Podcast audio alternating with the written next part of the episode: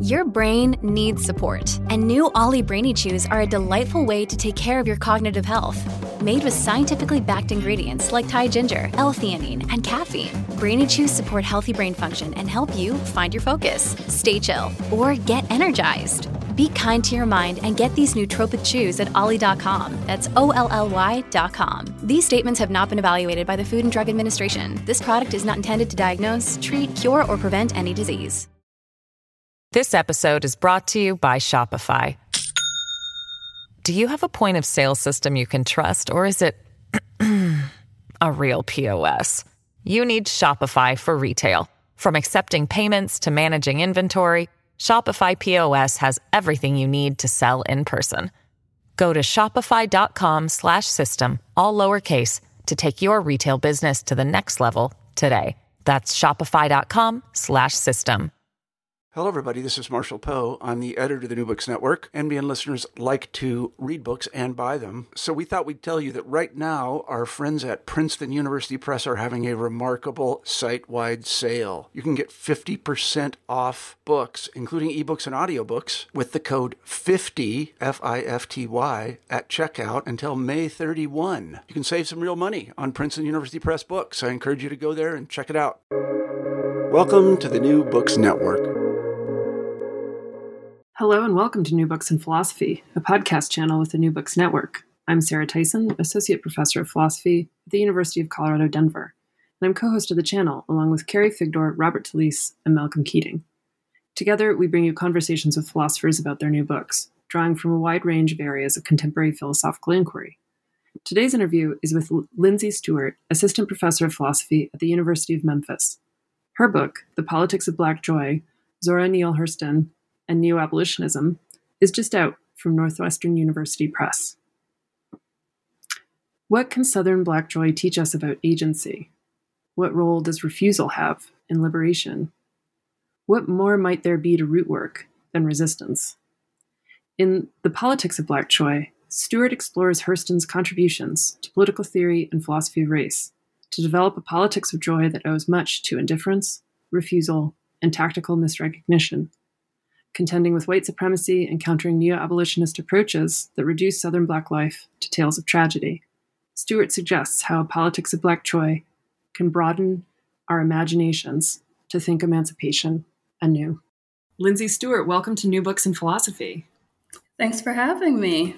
It's great to have you here today. So, um, will you start out by telling us a little bit about yourself and about your background as a theorist and how you came to write um, this book on Zora, uh, Zora Neale Hurston's work and and the role of joy.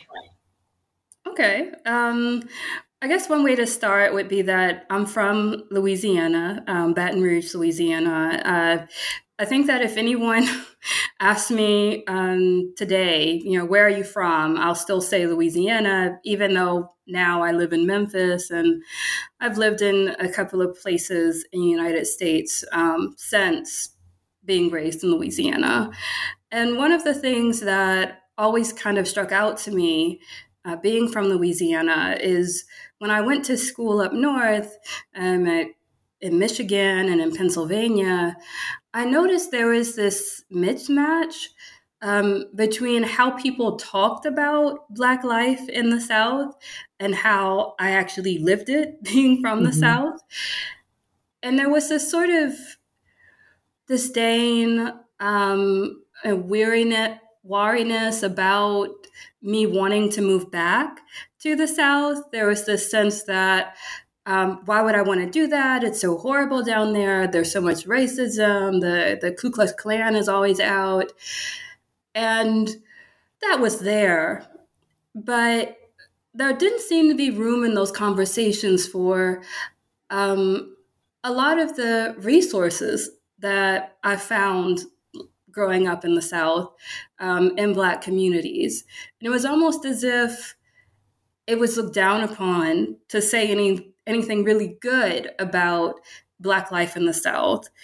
So a lot of this book and my research in general comes out of that mismatch of um, how in the US we tend to talk about Black life in the South um, and how I lived it, and how my mother and grandmother uh, lived it, and, and what I witnessed um, in terms of our, our rituals, um, our ways of making meaning, and um, the fullness of our lives. Zora Neale Hurston gave me the language to talk about that mismatch and theorize it. Um, so that's where Zora Neale Hurston comes into this. I hadn't planned on spending so much time on uh, working on Zora Neale Hurston, but once I found her in my third year of graduate school, um, I never quite was able to get rid of her. Mm.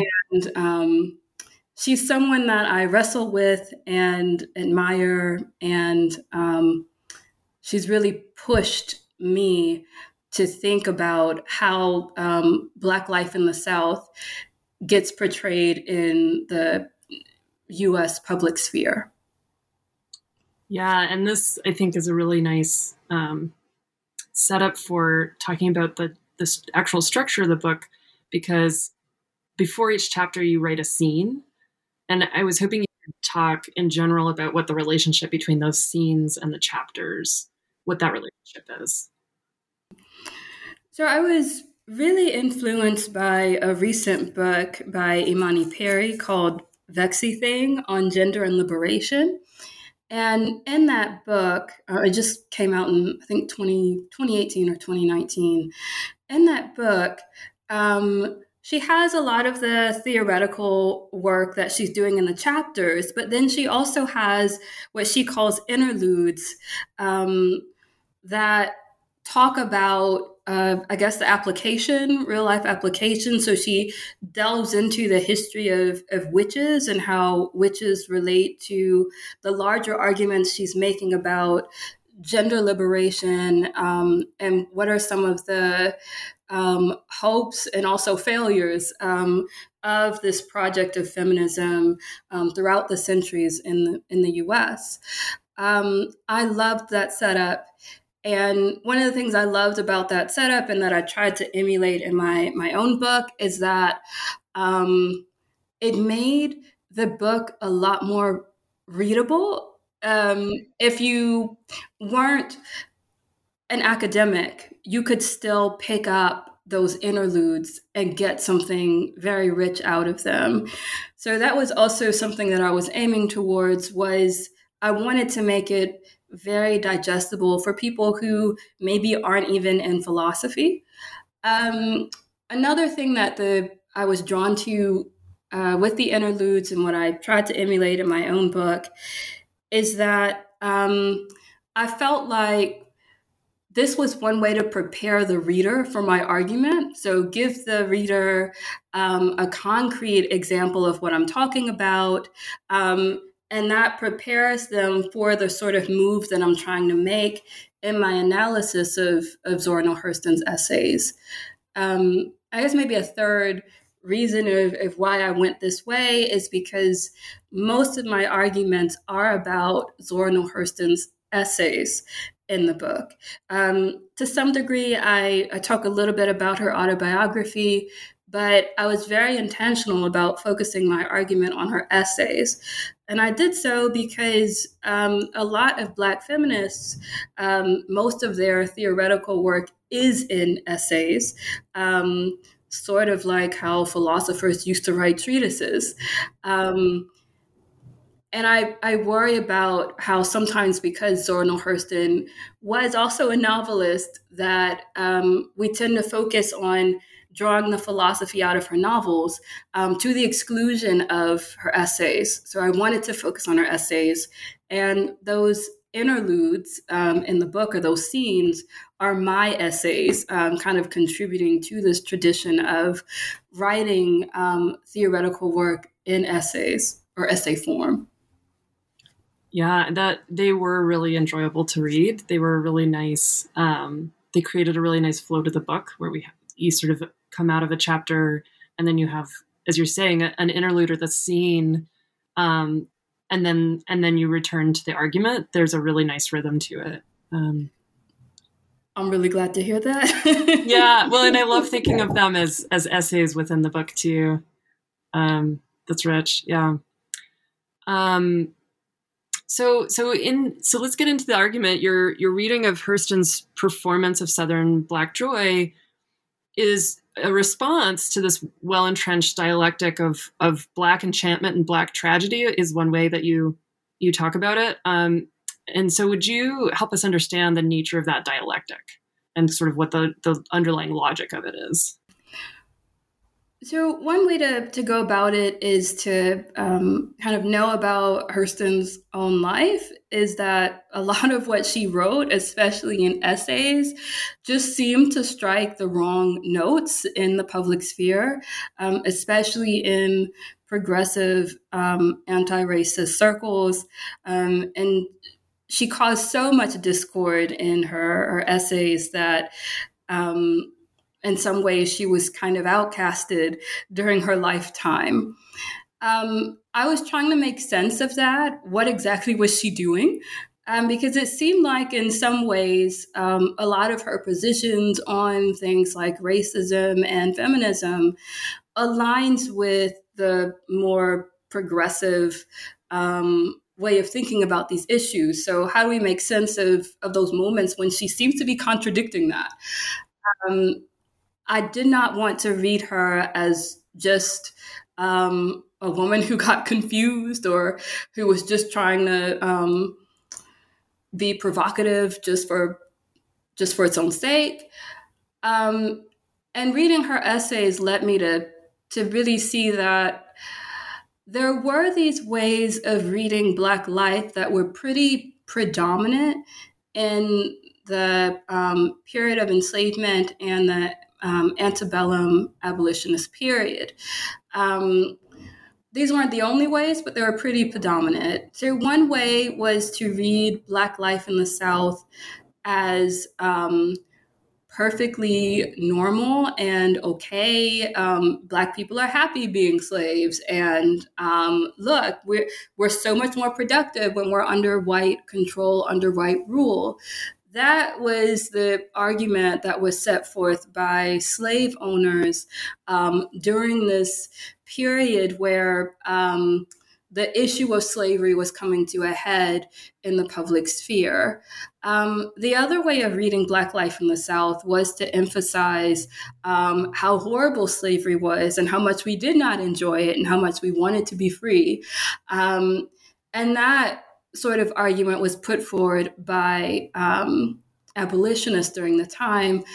And um, what's interesting to me is that when you have these two different ways of looking at Black life in the South as predominant, um, some things drop out or you can't really say.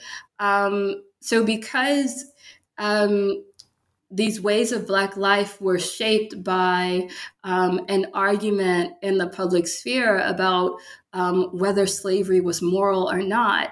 There were certain questions or, or aspects of Black life um, that, should you mention them, would um, put you on the wrong side politically. So, mm. um, for people who really um, didn't agree th- with the idea that slavery um, was okay, um, for those people, they really did not want to say anything about um, whether Black people had moments of being happy um, while they were sl- enslaved, um, if they had moments where their their lives weren't overshadowed by um, terrible white slave masters, um, and I'm very sympathetic to that. You can understand why you just don't want to have um, anyone saying those sorts of things at that mm-hmm. moment if you're on the side of the abolitionists saying, we want to completely abolish slavery.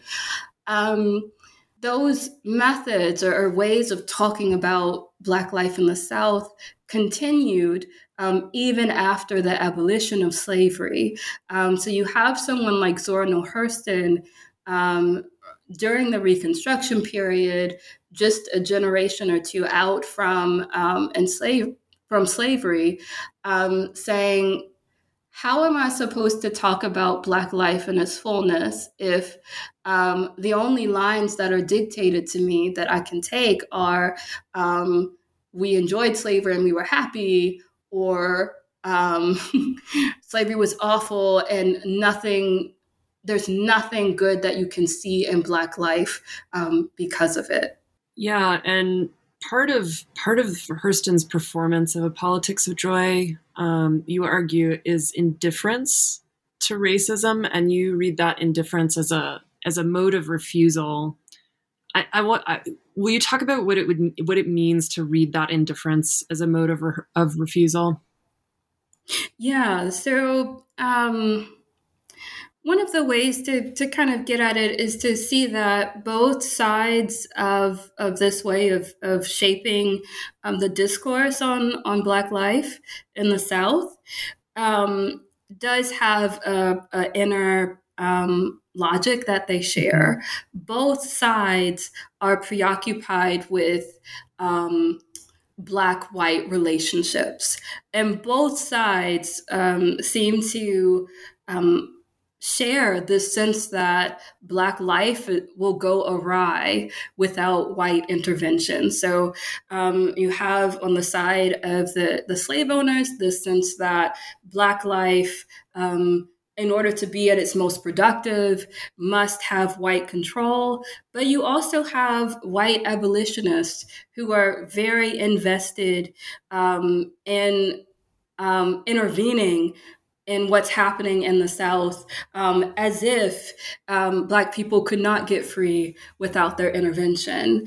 And Hurston took exception um, to this idea that um, all of Black life is directed towards white people or preoccupied with white people or concerned um, mm-hmm. with white people. So that's what I mean by um, how often she chose indifference instead. Um, she tried to to live as though um, white people were not our major concern um, and were not the, the center of our lives. Um, and sometimes that comes out as a refusal.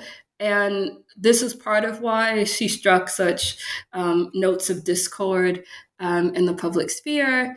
Is um, I think today, um, and this is something that comes out of um, the abolitionist uh, discourse that is still with us today.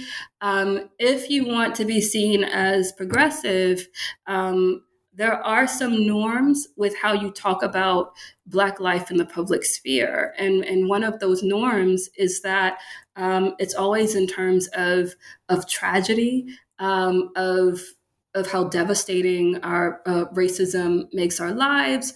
Um, and it's because uh, you don't want to be mistaken for um, someone who is conservative who would say um, black people are fine and there's no racism racism whatsoever.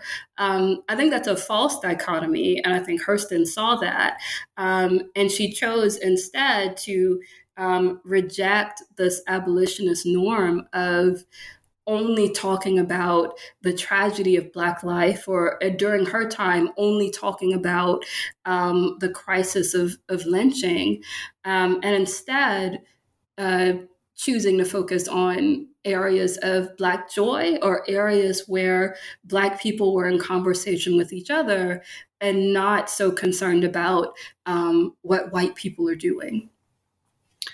Yeah, and part of the part of how you play this out is through um, your reading of Hurston's disagreements with Du Bois and um, the way he reads, the way Du Bois reads spirituals and and labels them sorrow songs, and you read Hurston's rejection of that label as a rejection of um, of neo abolitionist framings, and particularly of Black people as objects of pity. That's that you've got that chapter title. Um, and so I, I would love you to flesh this out about how does this disagreement allow us to see um, to see Hurston as responding to Du Bois, right? And about the nature of things like some of the things you talk about are like the nature of racial progress, the role of root work, um, and the role of cultural assimilation in political struggles. Mm-hmm. Mm-hmm. So before before I begin to answer this question, I just want to like preface it with um, this was one of the hardest chapters for for me to write um, because I know that everyone loves Du Bois, and you know I I do respect and admire him. Um, but I do think that it's his model of politics that kind of went out um, in these in these battles and shapes African American um, philosophy or the canon of African American philosophy. So it was important um, to put Hurston and Du Bois in conversation. Um, that being said, um, my focus was on the souls of Black folk. Um, so, for those Du Bois scholars who are out there listening, um, this is not about later Du Bois. This is primarily about the souls of Black folk because that's the the only um, book that I'm aware of Hurston reading by Du Bois. Um, and there's you know textual evidence of Hurston um, not only knowing Du Bois, exchanging letters with him, but also um, writing about him in her own essays.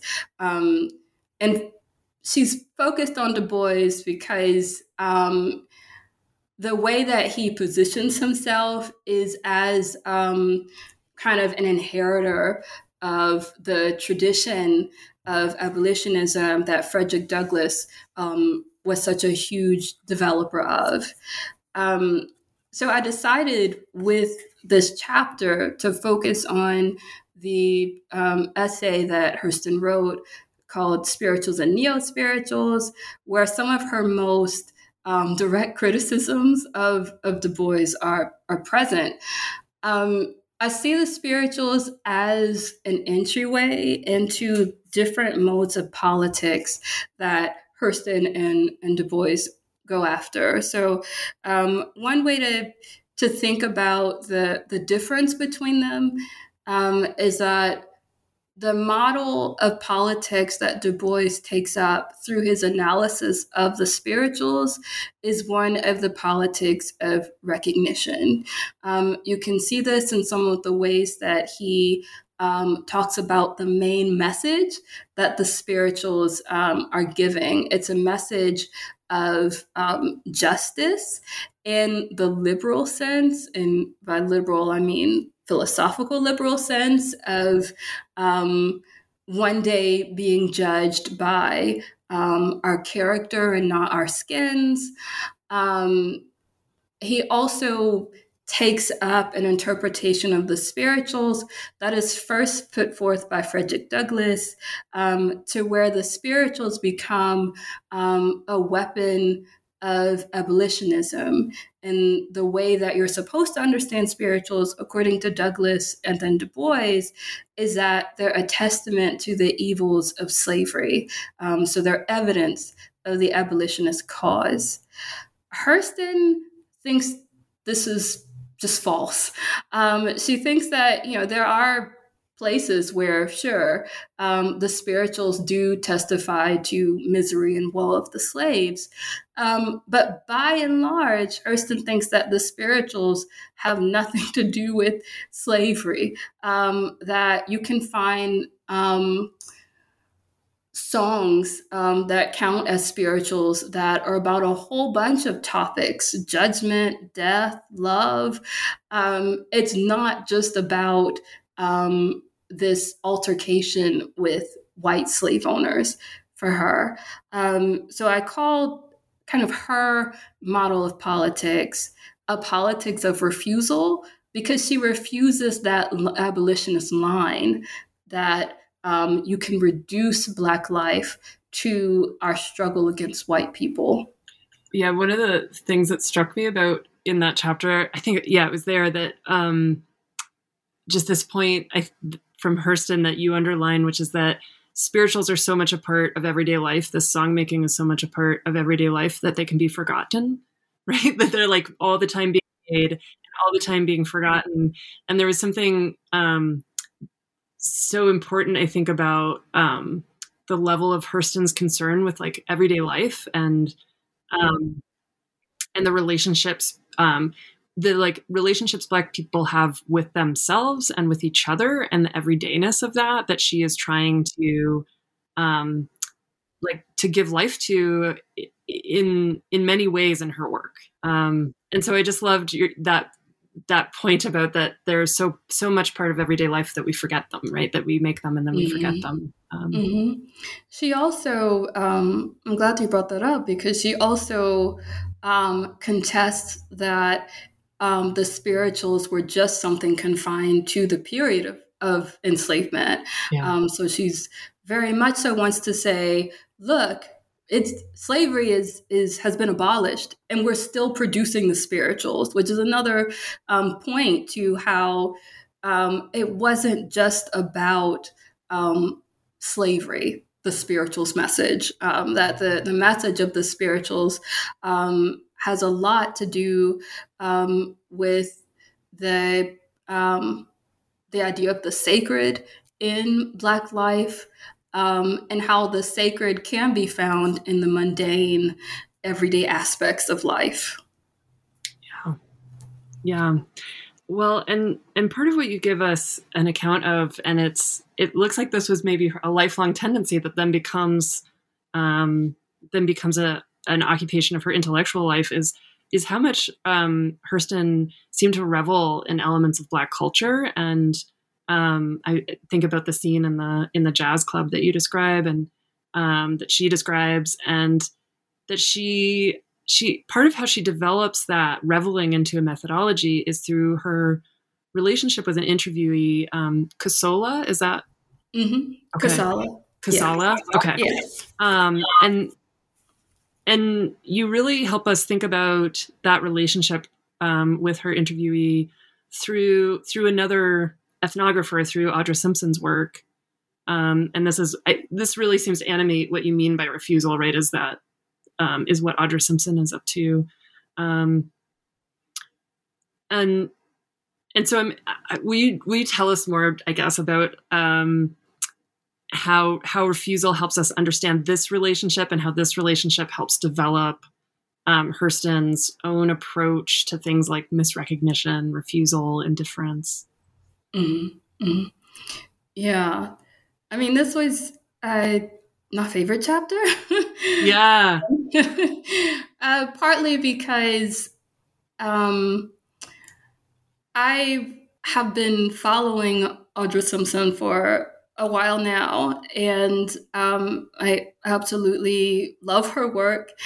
Um, and I found in in her work um, conceptual tools like the the way that she talks about refusal um, as a way of understanding how Hurston's politics really did not follow a politics of recognition. If anything, mm. it was um, I want them to not recognize me so that I can be left alone. mm-hmm. um, and that really resonated with me. Um, there are some ways that Hurston also suggests um, a comparison of um, kind of Black life and, and, Native American life and politics that arise out of um, those different sorts of oppressions um, in her letters and, and, and some of her essays. Um, one of her most famous essays, um, Court Order Can't Make Races Mix, where she denounces uh, Brown versus Board. I mean, that essay got her in a lot of trouble. Mm-hmm. Um, but her defense of her position was to say that um, she takes, quote, the Indian position um, over the line that many um, black people were expected to take, um, which was, you know, gratitude to the Supreme Court for making um, white people integrate with us. Um, she she did not like the sense of um, pity that she felt um, girded the Supreme Court decision. so.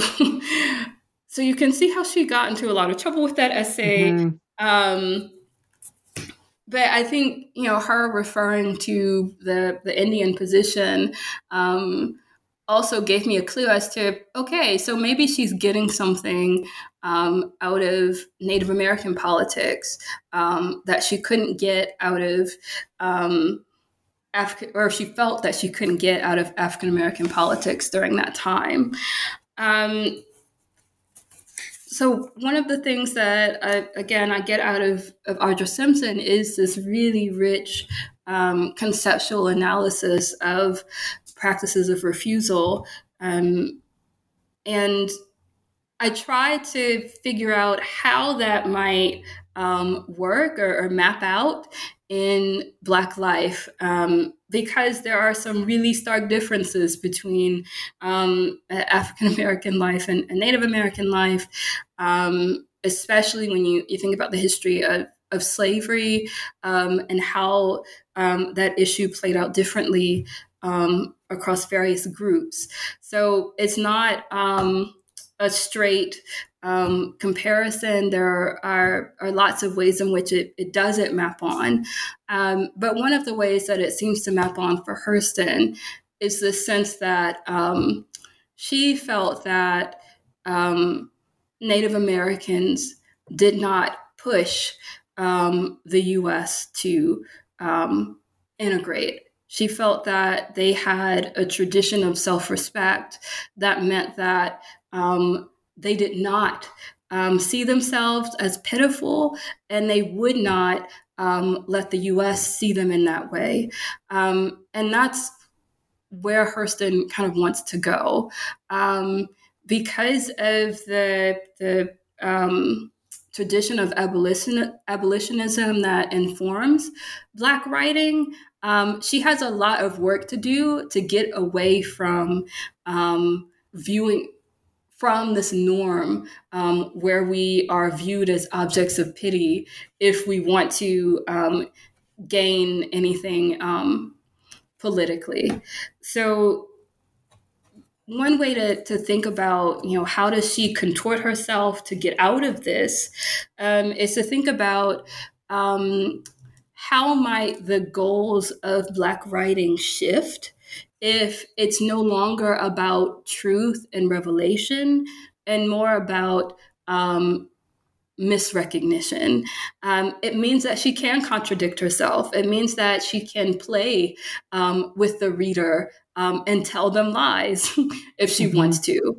Um, it means that there's a part of her that she's not willing to share with the audience um, primarily because of her self respect, in the sense that she does not want to become um, an object of pity in her reader's eyes. She does not want to contribute to um, this kind of um, enjoyment that um, abolitionists and the descendants of abolitionists might have in um, consuming Black trauma, Black suffering, Black pain.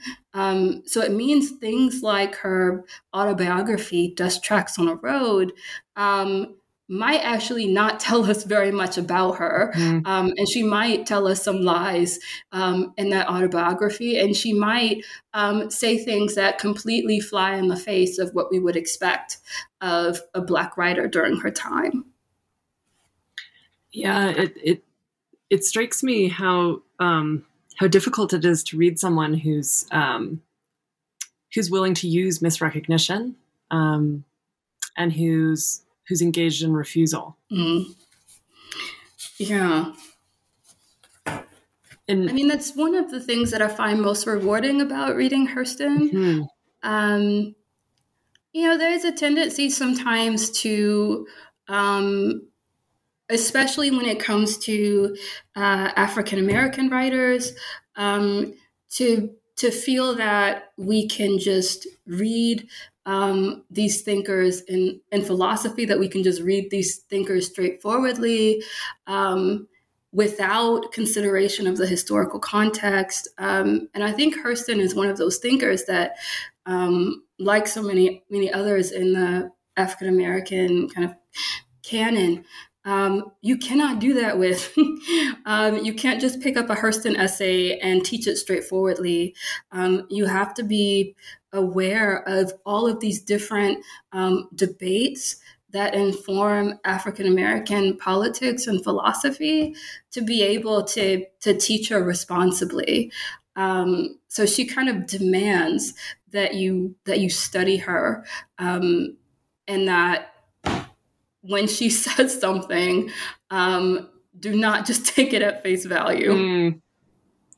Yeah, it's one of the ways I saw you study her in the book was to return to her words, like to a passage in in different ways, and that the same mm. passage would come up in a new way. And it was really um, always so interesting to see the way that that passage would take on this new um, this new meaning in your mm-hmm. in your next reading of it and that that accumulates through the book mm-hmm. Mm-hmm. mm-hmm. yeah to some degree i was trying to follow even her own um, conceptualization of black aesthetics um, mm. So this is something that comes out of um, her essay "Characteristics of Negro Expression," um, and it's something that's also taken up in Cheryl Wall's newest book, um, "The Will to Adorn," um, and it's this. Uh, sorry, that is the concept, the will to adorn. The sense that um, there are these different registers of um, Black art, um, whether it be writing, sculpture, dancing. Um, there is this this tendency for um, adornment, um, many many layers, um, and this it creates this rich fullness of expression, mm-hmm. and it it isn't about um, resistance, or again, it isn't about um, kind of a, a address to to white people. It's very self-referential. Um, and that's one of the things that I was trying to do with Hurston's own words, because I think that she um, not only noticed that as an anthropologist, um, but also practiced that in her own writing. So, yeah, a lot of her passages um, have these um, rich layers of meaning that you can can tease apart in a lot of different ways. This episode is brought to you by Shopify. Do you have a point of sale system you can trust, or is it a real POS? You need Shopify for retail. From accepting payments to managing inventory, Shopify POS has everything you need to sell in person. Go to shopify.com/system all lowercase to take your retail business to the next level today. That's shopify.com slash system. Yeah, yeah, and a certain playfulness, I think, and yeah. what's happening. Yeah, and that, and it was striking to me just the way you also lay out a sort of Black feminist tradition of reading Hurston, mm. um, that like that that allows those readings, right? That sort of made her available um, over time because because Black feminists did the work to to keep reading her, right, and to keep to like see to see her playing and to see her, yeah, to see what she was up to. Um, yeah, it, yeah. I mean, Alice Walker, especially, um, she's one of the people that um, is often mentioned in you know the recovery of of Zora Neale Hurston, um, but it was also a lot of um, Black feminist teachers, honestly, who um, there was one point when Hurston's novel, uh, "Their Eyes Are Watching God," was was out of print, wow. um, and it took um, a lot of school teachers who would just make copies of yeah. the one copy that they had of that book um, that kept us reading Hurston. I mean, of course, now um, you can find their eyes are watching God anywhere. Um, but I I don't want us to forget um, the the number of teachers who who made sure that their black students still had access to Hurston. Yeah.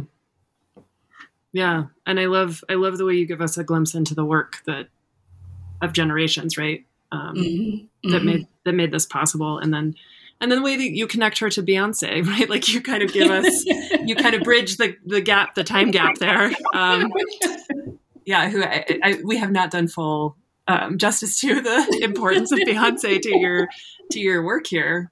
Um, yeah. yeah. Do you want to do you want to say anything more about that before we we turn to your conclusion? I mean, Beyonce surprised me too. I, I wasn't really a Beyonce fan. Um, but then I listened to and, and watched the visual album Lemonade. I was like, oh, she's kind of serious. Um, and I, I realized a lot of the ways that people kind of talk about Beyonce um, is a little bit dismissive. Mm-hmm. And it struck it struck me as dismissive in a similar way that people are dismissive of Hurston's racial politics. Right? So people people are willing to accept that Hurston um, contributed a lot to feminist politics, um, but because of some of her her stances um, on race that were out of step, um, like her d- denouncement of Brown versus Board, meant that people were kind of like she wasn't really so serious about race though um, mm. or she profoundly misunderstood some some things about race um, i find a similar thing going on with the way that people um, kind of dismiss um, beyonce's intellect mm-hmm. Um, and Lemonade was such an important resource for me because, at least with that album, visual album, she is really trying to develop a Black Southern aesthetic. Um, and the sort of politics that you get out of, um, of Lemonade, um, some of the racial politics, like her, her nods to Black Lives Matter, is firmly rooted in the Black South. Um, so it was kind of the perfect um, example for me of how do you develop um, an appreciation of Southern Black joy today. um, how do you do that? What does that look like um, in the public sphere? Um, and how do people respond to it in the public sphere? Yeah. Yeah. And it, so you've had a little time to think about Lemonade. Your conclusion does this thing that I, always find really breathtaking, which is um, you you read events unfolding, you read the pandemic unfolding through the analysis you've developed in the book, and I I'll just say like when I events unfolding, I'm usually sort of frozen in front of them, and then five years later, I have like a thought about how I might have a thought about that. Um, so it really it really does it's it's an amazing intervention i think on your conclusion and and the way you're able to do it so quickly. Like in the midst of of the pandemic unfolding. Um, mm-hmm. So, would you talk a little bit just about how how your this work on the politics of Black joy did allow you to process the pandemic as as it is unfolding, but especially as you were mm-hmm. writing, it was pretty early, right in the in the days of the pandemic. Yeah. Yeah, it was it was really early. Yeah, um, I, I, think it was like the the second wave or something, and now we're on our fourth wave. So, yes. uh-huh. um, yeah, it was really early.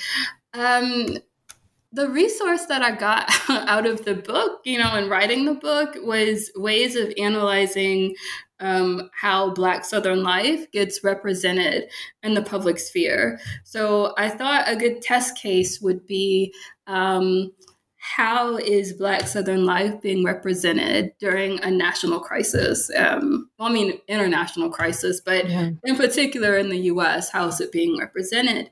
Um, and I found that in news reports, there was this sense that um, the pandemic was going to be worse in the South and that that was just inevitable. Mm-hmm. And the thing that really caught my interest was um, reports from the New York Times about how um, Mardi Gras is to blame for the spike in New Orleans. Um, and I just, you know, I had to sit with that for a bit to figure out what it was that bothered me about that.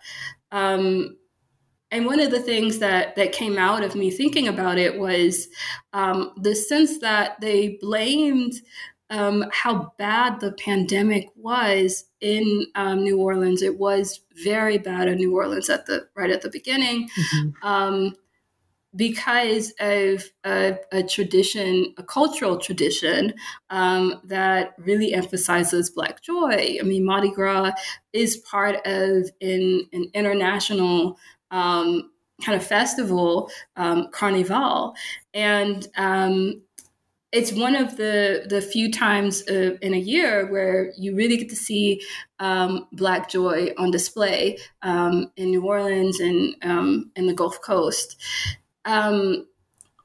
I found it interesting that the reports blamed it on Mardi Gras um, and not on the number of northern tourists that flooded the streets yeah. of New Orleans, um, especially those from New York during Mardi Gras who were um, there to kind of consume the um, exotic, um, or to their mind, exotic, um, fun um, day of revelry that is Mardi Gras in our cultural imagination. Um, especially since we know that the the strain, well, now we know the strain that um, of of COVID that um, caused this huge spike in New Orleans was from New York. Um, so yeah. you can kind of trace that it was people from New York who um, were bringing coronavirus to New Orleans and causing this big spike.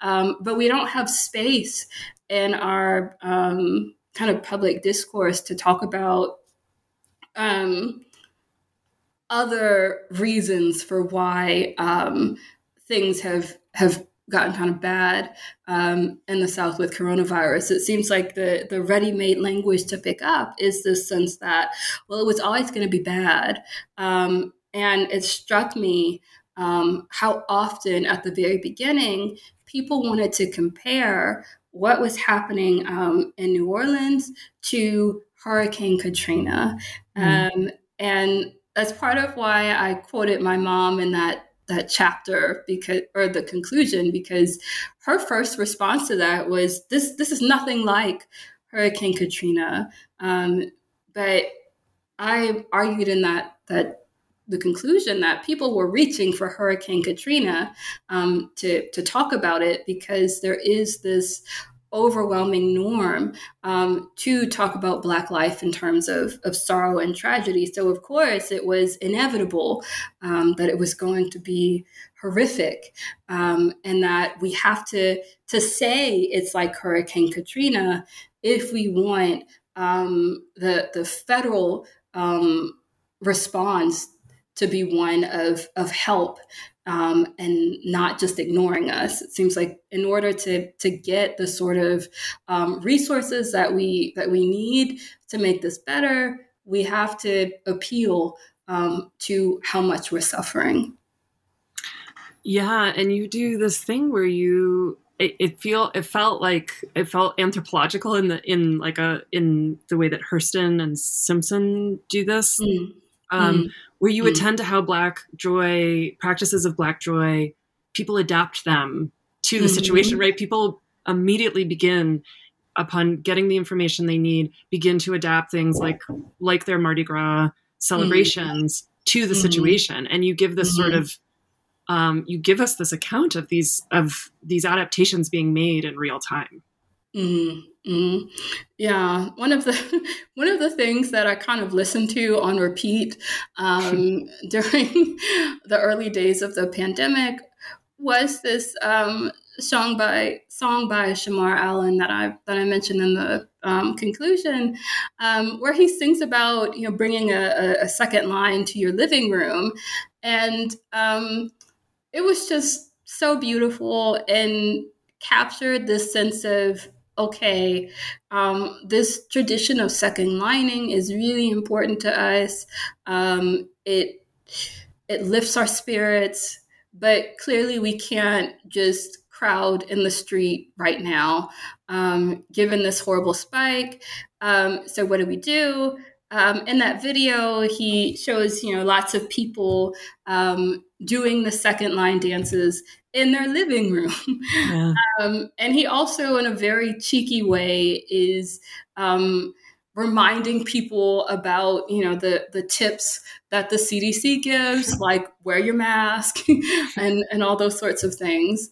Um, so you can kind of see with that that um, we're not against um, adapting to the situation. Um, and it's not our practices of joy that is making um, coronavirus um, as bad as it is in, in certain parts of the of the South.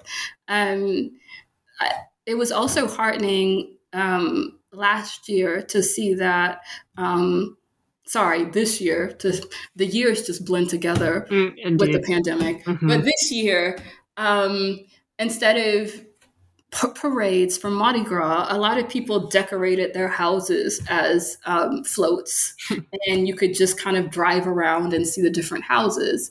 Um, we still want to have our celebration, um, but it's clear that we can't, as we did before. We have to adapt. Yeah, yeah.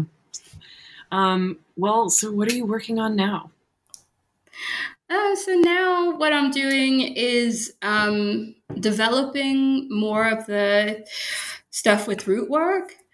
So I got connected with these two scholars, um, Kinitra Brooks and Kameelah Martin, who are developing this thing that they call conjure feminism, mm. um, where they're trying to tease out um, the philosophical aspects of, of root work and conjure. They um, recently, I think it's out, it's either out or about to come out. Um, they edited this special issue of Hypatia that's dedicated to, to conjure feminism.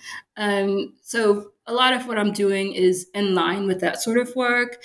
Um, I'm also early days um, working on um, a project that deals with um, refusal and root work um, and conjure women. And I'm looking at figures like Marie Laveau, um, who were alive during multiple um, en- endemics like yellow fever, um, and cholera, um, and trying to figure out um, what resources these conjure women um, had that helped them get through pandemics. Yeah. uh, of course, it feels like everybody's thinking about pandemics right now, but uh, I think rightfully so. This is the first time yeah. that um, it feels to me, at least in my lifetime, that society just just shut down and stopped. Yeah. um, so I'm really kind of interested in how did so many um, Black women, Black conjure women, um, make it through that. Oh, I'm really looking forward to that project. yeah, yeah. Well, Lindsey Stewart, thank you again so much. Yeah, thanks for having me.